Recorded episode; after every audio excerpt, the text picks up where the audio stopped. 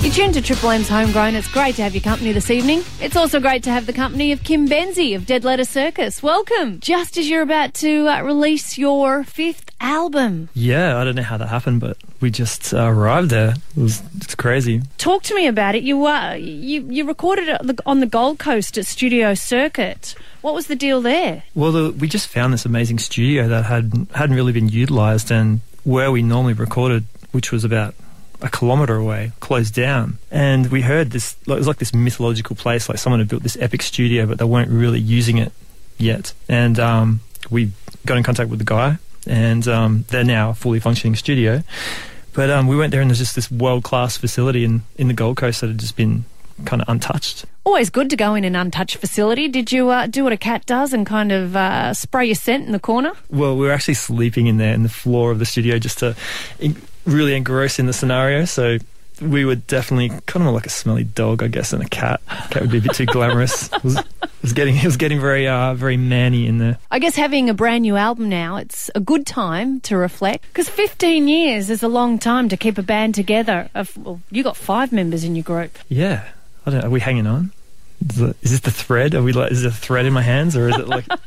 I'm asking you. I mean, yeah. has it been tough? Have you experienced challenges in the 15 years that Dead Letter Circus have been together? Has there been things you've had to overcome? I guess just the main thing is being a muso in this day and age isn't the um, you know when you're a kid what you think it's going to be or you know because the the landscape changed so much with you know streaming and downloading or downloading and streaming i guess if you're in it for that long and you're in a five piece rock band from australia you're in it for the love of the music. You know, you're not in there for the riches and the spoils, but mm. you're in there for all the right reasons, which is hopefully that shines through in the music. Like we just do it because we love making tunes together. Like we, I remember we had a goal board when we started off, and we kind of kicked all of our goals in the first two years of the band's existence. We are like, we want to play Big Day Out and all these little things, you know, like do a full, do an album, maybe sign a record deal, and it all happened so quickly. We went, far, we better set some more um, goals or something. Have you have you set a new goal board out now?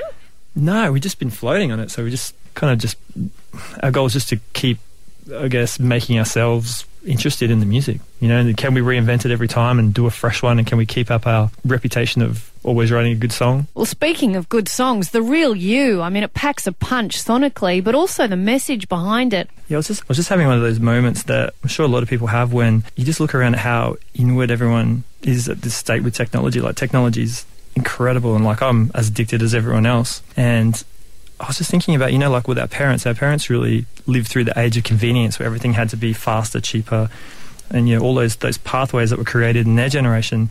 And then I was wondering what we're to pass on to our next generation. I feel like ours is going to be based around technology, and because it's at the point now where we've created this thing that's now affecting us as a species as we interact with it. It's like it's almost got its own life. Like you take 20 photos to show someone this version of your life that's not real.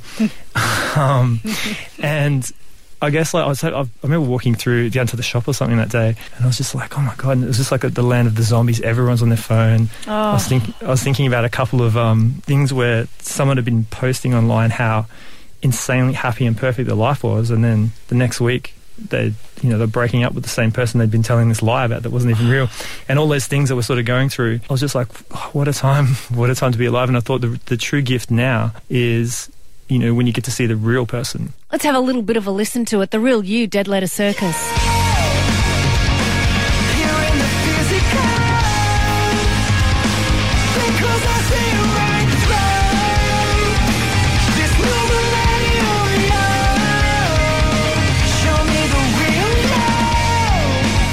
From Dead Letter Circus is my very special guest tonight. Uh, they've got a brand new album just titled Dead Letter Circus. No imaginary title for this record, Kim. You're going back to basics. Yeah, I feel like there should be some mystical reason. But um, there's kind of, I'd say 50% of it was I hadn't thought of one at the time that someone suggested calling it a self-titled one. Um, and I went, that's not a bad idea. And the main reason is, I guess, some of the themes that are on this this album about um, you know sort of mental health and fixing yourself were where we started singing about as well. So ah, you in come my, full um, circle. Coming up with an epic title, especially when you've got epic titles like The Catalyst Fire, This is the Warning, Aesthesis, it's like the pressure's on. I was like, I just don't know if I'm up to the the task of this. So, in the 15 years the band's been together, what's the most common question you get asked? Can we play on your show?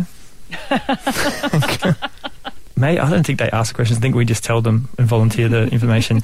if anyone ever asks us, like a young up, up and coming band, I just sort of say, you know, try to detach yourself from and listen to your music when you're writing it, not as if you wrote it. And that's the, the one thing we sort of mastered early on is if you can disconnect that and then analyze yourself and give yourself criticism, I guess. That's probably the best thing I think with songwriting. Kim Benzie's been my very special guest tonight here at Homegrown. We're going to go out with uh, the brilliant first single from the brand new Dead Letter Circus record. It's called uh, The Armour You Own. Thanks, Jane. Thanks for having me. And the record's out September 21st, Dead Letter Circus Triple M.